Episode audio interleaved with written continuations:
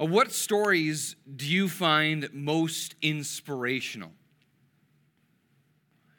Each of us may be attracted to different types of people who live different types of lives based on kind of your field of interest. Maybe you are uh, really inspired by artists. Uh, the person who came from a small town who was uh, overlooked but got found online out of nowhere with this hidden talent that gained international stardom. Maybe you like sports and your favorite player is that overlooked athlete who everyone said was too small and who never made it, got drafted real late, but ended up completely changing the entire game. Or maybe you're inspired by business, founders, uh, the person who their teachers said would never make it, underachieved in school, dropped out of college, but then established and founded a successful startup that disrupted an entire industry and became a Fortune 500 company. Often, these inspirational stories have something in common. Inspirational stories often come from obscure people in obscure places. And today we're introduced to such a person. In Luke 26, uh, chapter 1, verse 26 to 38, we are introduced to Mary. The Lord God sends one of his angels to Mary, an obscure young girl, likely still in her teenage years, in an obscure place of no real reputation, Nazareth. And God sends this angel to an obscure girl in an obscure place with a message of immense significance. In this passage today, we'll see a picture of God's astounding grace. And we'll see how God's astounding grace to an obscure girl reveals in her inspiring character worth exemplifying today.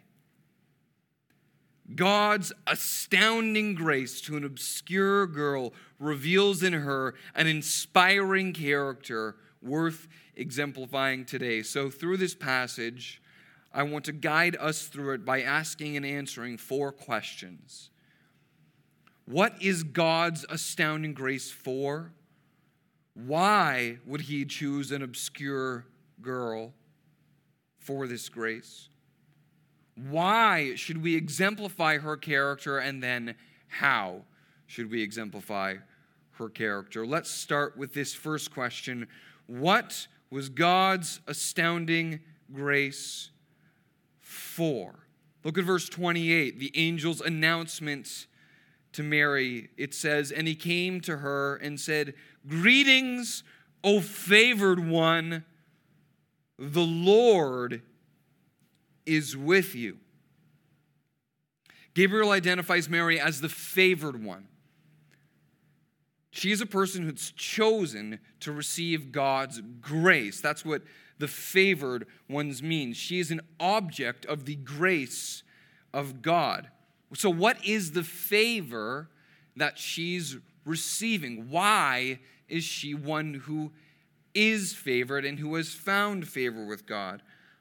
I think the favor that she's been given is the declaration in the next part of the sentence Greetings, O favored one. What is the favor? The Lord is with you. The favor of God is the declaration and promise that God is with her. Now, this statement, favored one, and the promise, God is with you, is actually kind of common that we see in instances where the Lord Himself or an angel visited certain people at certain times. Let me give you some examples. You can see this in Judges chapter 6 when an angel visited Gideon. Gideon was called one favored by God. Gideon was promised that God would be with him. Yet Gideon was a wimpy coward. He did nothing to earn the statement that he was favored by God. He was even called a mighty man of valor while he was hiding from his enemies. He was favored by God because he was chosen for the task of delivering Israel from their enemies. How about Moses? In Exodus 33, we are reminded that oh, Moses found favor with God, that God promised that he would be with him. And he was so critical that Moses had God favor and that God was with his people that Moses said, If you do not go with us as we pass through the wilderness, if your not presence is not with us, then don't let us go. But Moses himself was a stuttering stammerer with a speech impediment. Moses himself was a man who was a murderer. Moses himself found nothing in himself that was deserving to be called favored or deserving of God to be with him, but he was favored, and God was with him for the task of leading his people out of slavery and into the promised land. See, this pattern that we see reflected in Moses and Gideon and Mary too demonstrates that the favor is not necessarily something that's intrinsic to the person themselves. So, to our question, what is God's astounding grace for? God's grace is to enable a specific person to accomplish a unique task. Mary had a unique task, didn't she? Gideon's task was to himself lead the people in battle against the Midianites. Moses' task was to lead the people out of Egypt and into the promised land. Mary's task was to carry the one who would be the greatest deliverer and the greatest prophet to lead the final victory and deliverance of his people from their sins. Mary's task was to miraculously give birth to the Messiah. Gabriel explains the immensity of this task towards her.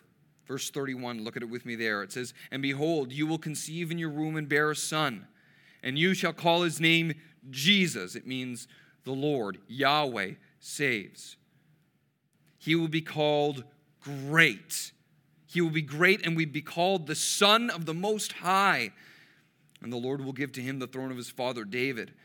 And he will reign over the house of Jacob forever, and of his kingdom there will be no end. This is an immense task of great significance. See, Jesus would be born of Mary, but because he would be conceived by the power of God, this child would proceed from the Father and be the Son of God himself. He would be great in significance, he would be holy. This child was the Savior King that Israel had been waiting for for generations. He was the promised one. Israel's kings had fallen short of their ideal. And the marvelous plan that God had for his chosen people seemed like it was perishing. And they wondered if they could really be the promised people of God. Israel was supposed to be the nation that was a light to all nations, but at this time they were lost in darkness. They were supposed to be a haven of justice and mercy for the oppressed, but they had oppressed themselves for centuries. They were supposed to be a shining star of true righteousness, but for so long they had been led astray into hollow and empty religion. And the prophet spoke of a king who would come, who would restore this nation he would be a king like their greatest king, David, from his very family line, but superior to David himself. But unlike David, he wouldn't just reign for one generation of over one region. He would reign forever over a kingdom with no end. This was an immense task that required astounding grace. God's astounding grace to the obscure girl reveals exemplary character worth emulating. The immensity of, ta- of this, the immensity of this task was as high as the obscurity of the person chosen for it was so low. So let's consider how truly obscure Mary really was. It'll show for us how inspiring she really is. So, our next question why choose an obscure girl? In order to better understand how obscure she was, let's compare Gabriel's interaction with Mary here to another interaction Gabriel had just a few months earlier to a man named Zechariah. It's in chapter 1, so just turn one page left with me and we'll read it together. Matthew chapter, excuse me, Luke chapter 1, we'll read verse 12 down to verse 20. After Gabriel appeared, verse 12, it says, And Zechariah was troubled when he saw him, Gabriel, and fear fell upon him. But the angel said to him, Do not be afraid, Zechariah, for your prayer has been heard, and your wife Elizabeth will bear you a son, and you shall call his name John. You will have joy and gladness, and many will rejoice at his birth, for he will be great before the Lord. And he must not drink wine or strong drink, and he will be filled with the Holy Spirit, even from his mother's womb. And he will turn many of the children of Israel to the Lord their God. And he will go before him in the spirit and power of Elijah to turn the hearts of their fathers to their children and the disobedient to the wisdom of the just and make ready for the Lord a people prepared. And Zechariah said to the angel, How shall I know this? For I am old man and my wife is advanced in years. And the angel answered him, I am Gabriel. I stand in the presence of God. I was sent to speak to you and to bring this good news. And behold, you will be silent, un- unable to speak until the day that these things take place, because you did not believe my words, which would be fulfilled in their time. So Gabriel makes to Mary an announcement that she would bear a great child who would be holy and who would be the son of the Most High.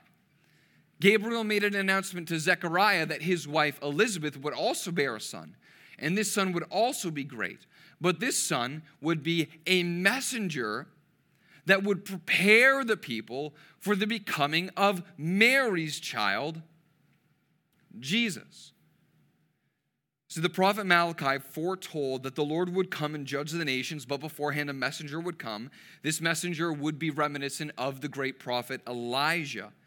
Elijah's the presence of the Elijah messenger would indicate that the Savior King was right around the corner. That was Zechariah and Elizabeth's son, John. He was getting everyone ready for Mary's son, Jesus. The similarities between Gabriel's announcement to Zechariah and Gabriel's announcement to Mary. Both were troubled when they saw the angel. Both were told by the angel, Don't be afraid. Both were told that the child would be great and described the significance of their child's life. But there's also some differences. Let's consider the difference of the place of these announcements.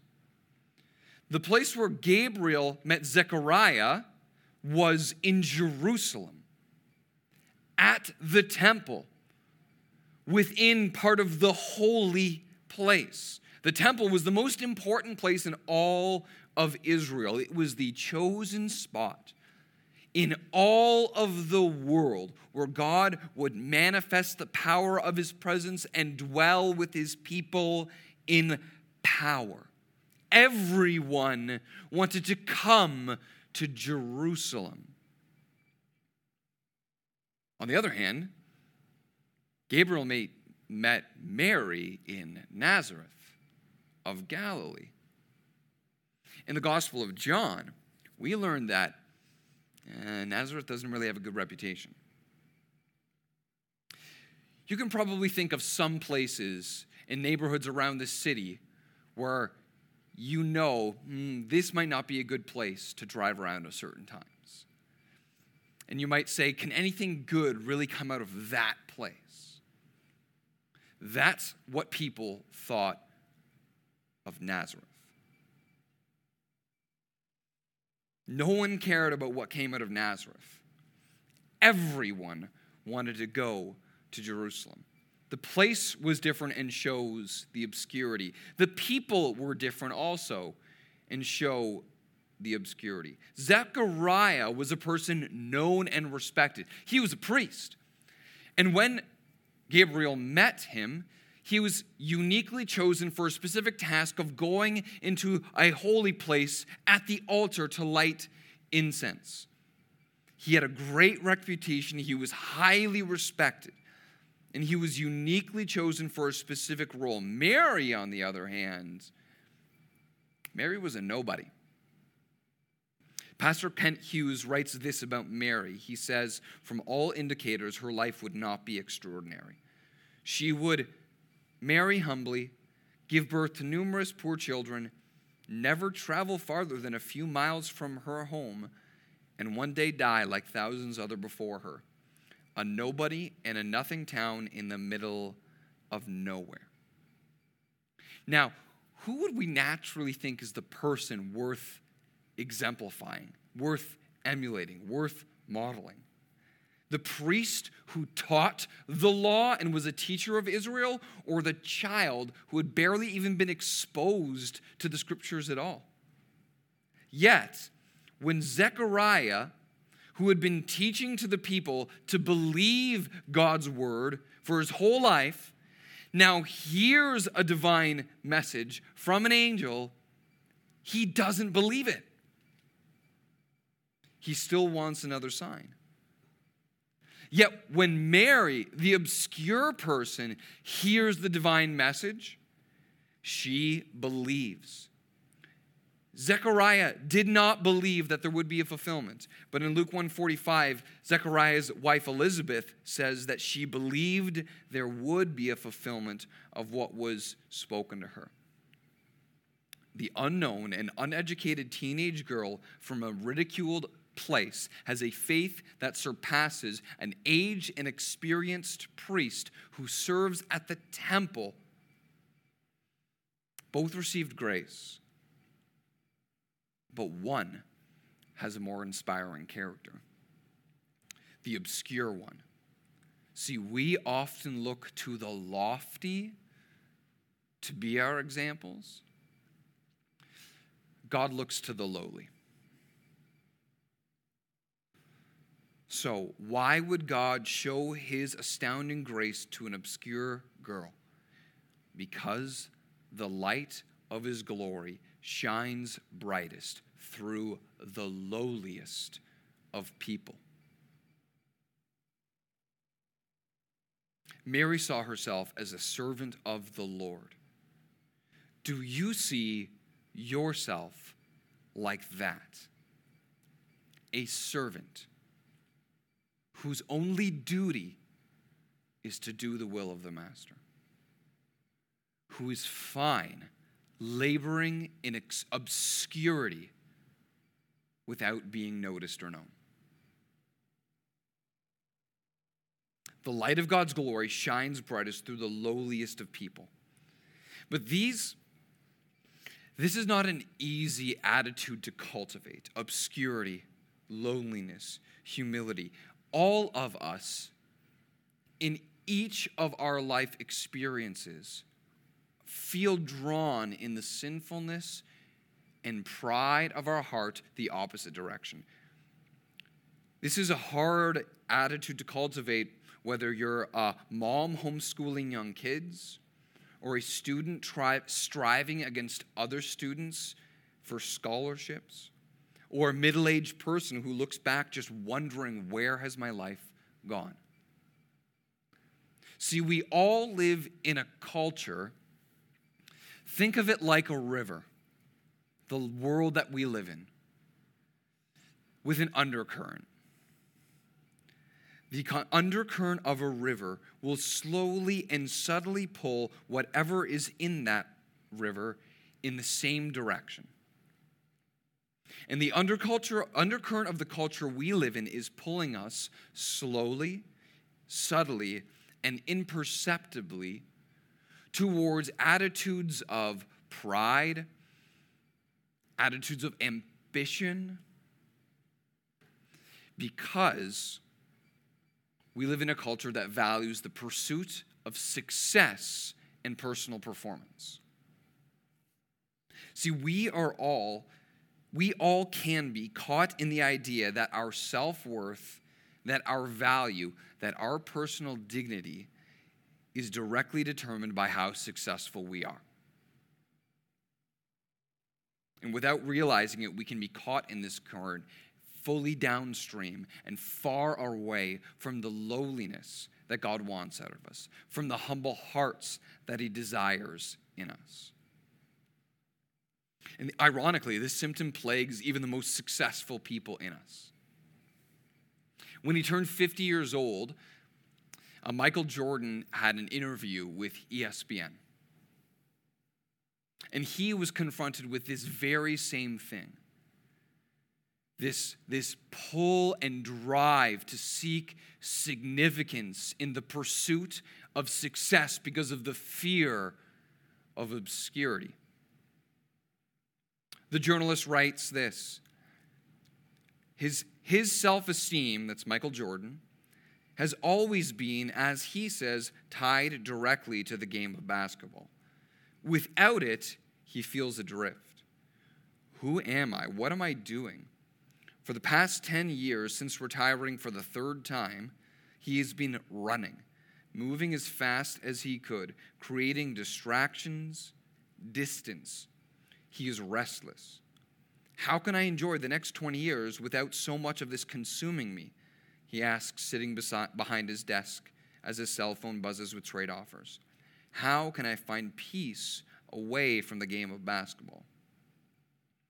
It started to become very evident, especially in younger generations as well, that this pursuit of success that keeps us from embracing obscurity and lowliness that we tie our self worth into our performance. An article in 2019 said this about young people burning out, young people, especially who are creators uh, online. The article says burnout is often related to what they call value systems.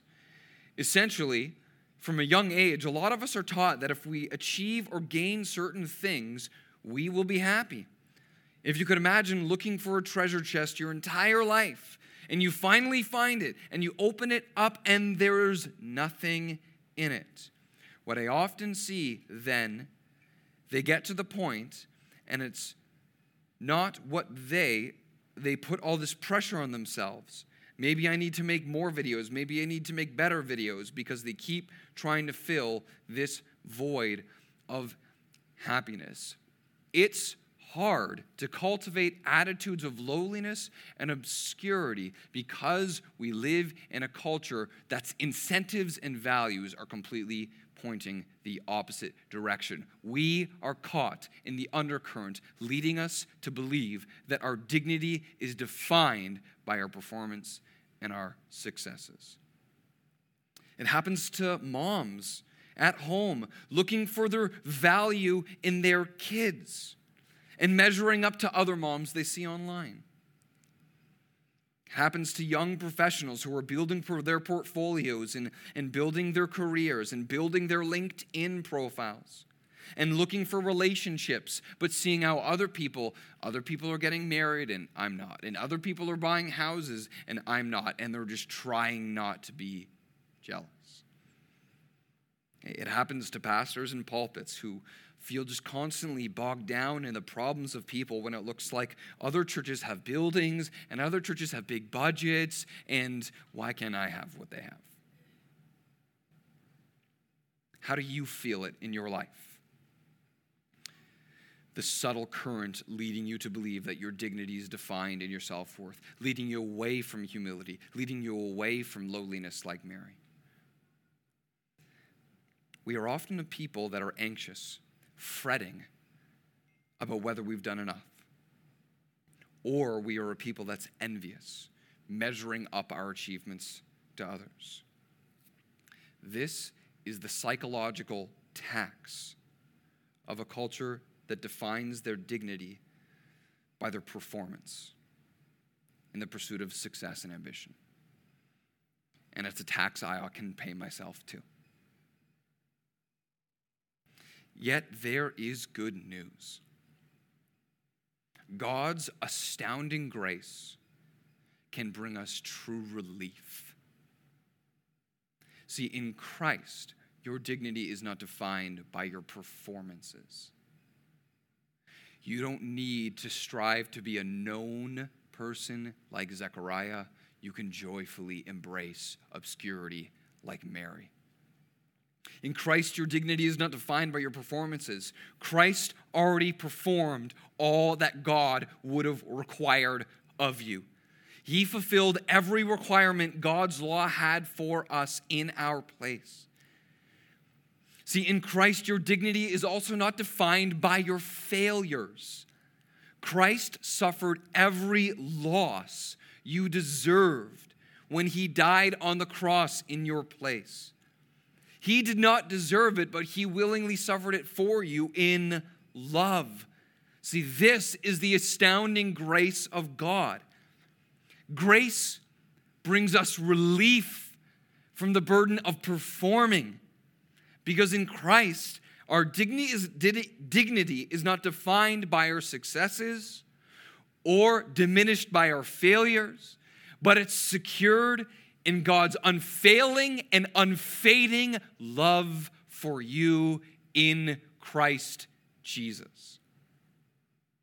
Grace can relieve the pressure that you need to be somebody to have dignity. It can relieve us of the anxious fretfulness whether I've done enough. It can relieve us from the envious comparison of whether I measure up to others. Grace crowns us with a true dignity. And when we see the crown of grace, we'll be able to recognize that all these ambitions I've been pursuing are really only like the emperor's new clothes. There's nothing really to it. The astounding grace of God that truly dignifies our self worth, this naturally answers the next question for us. Why should we exemplify Mary's character?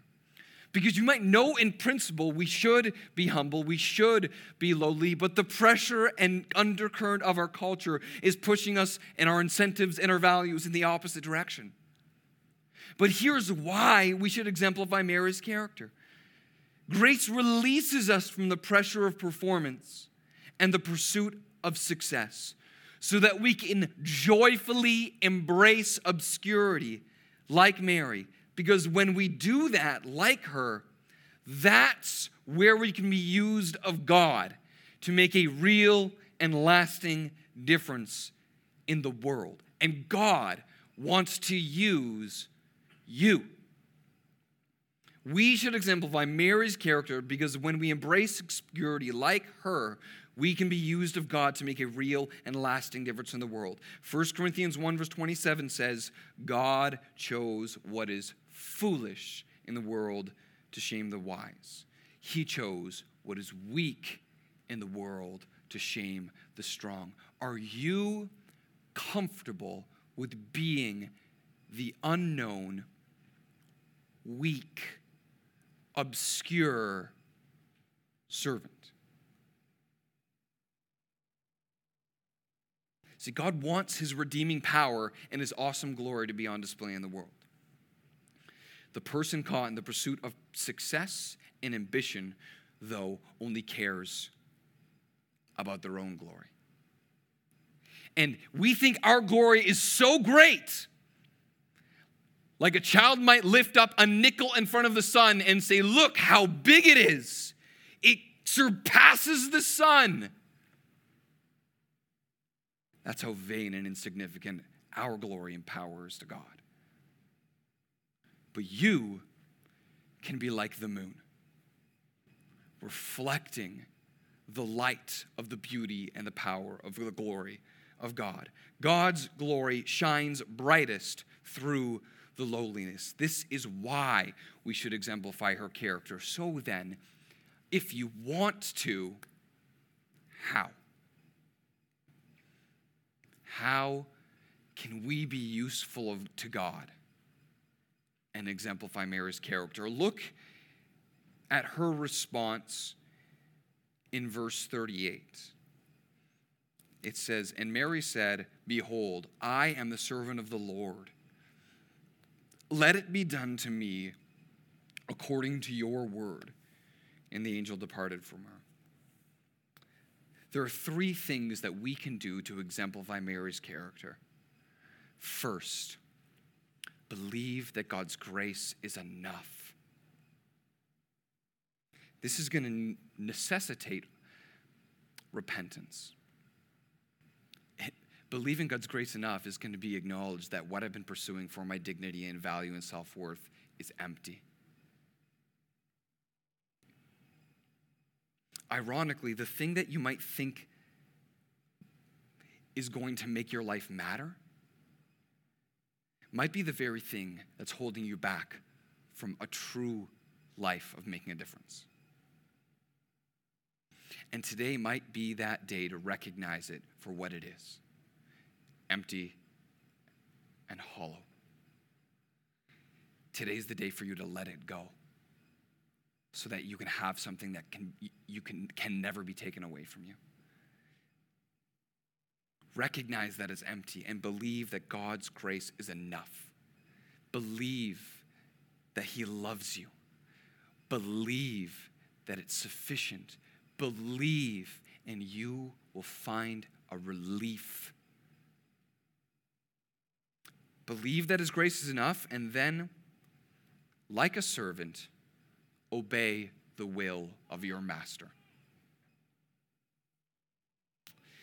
In the past few weeks, through the conviction of the Spirit and the kindness of people in my wife, life, like my wife, I've been confronted with some false beliefs in my life that have been preventing me from truly finding the relief and peace that grace can bring.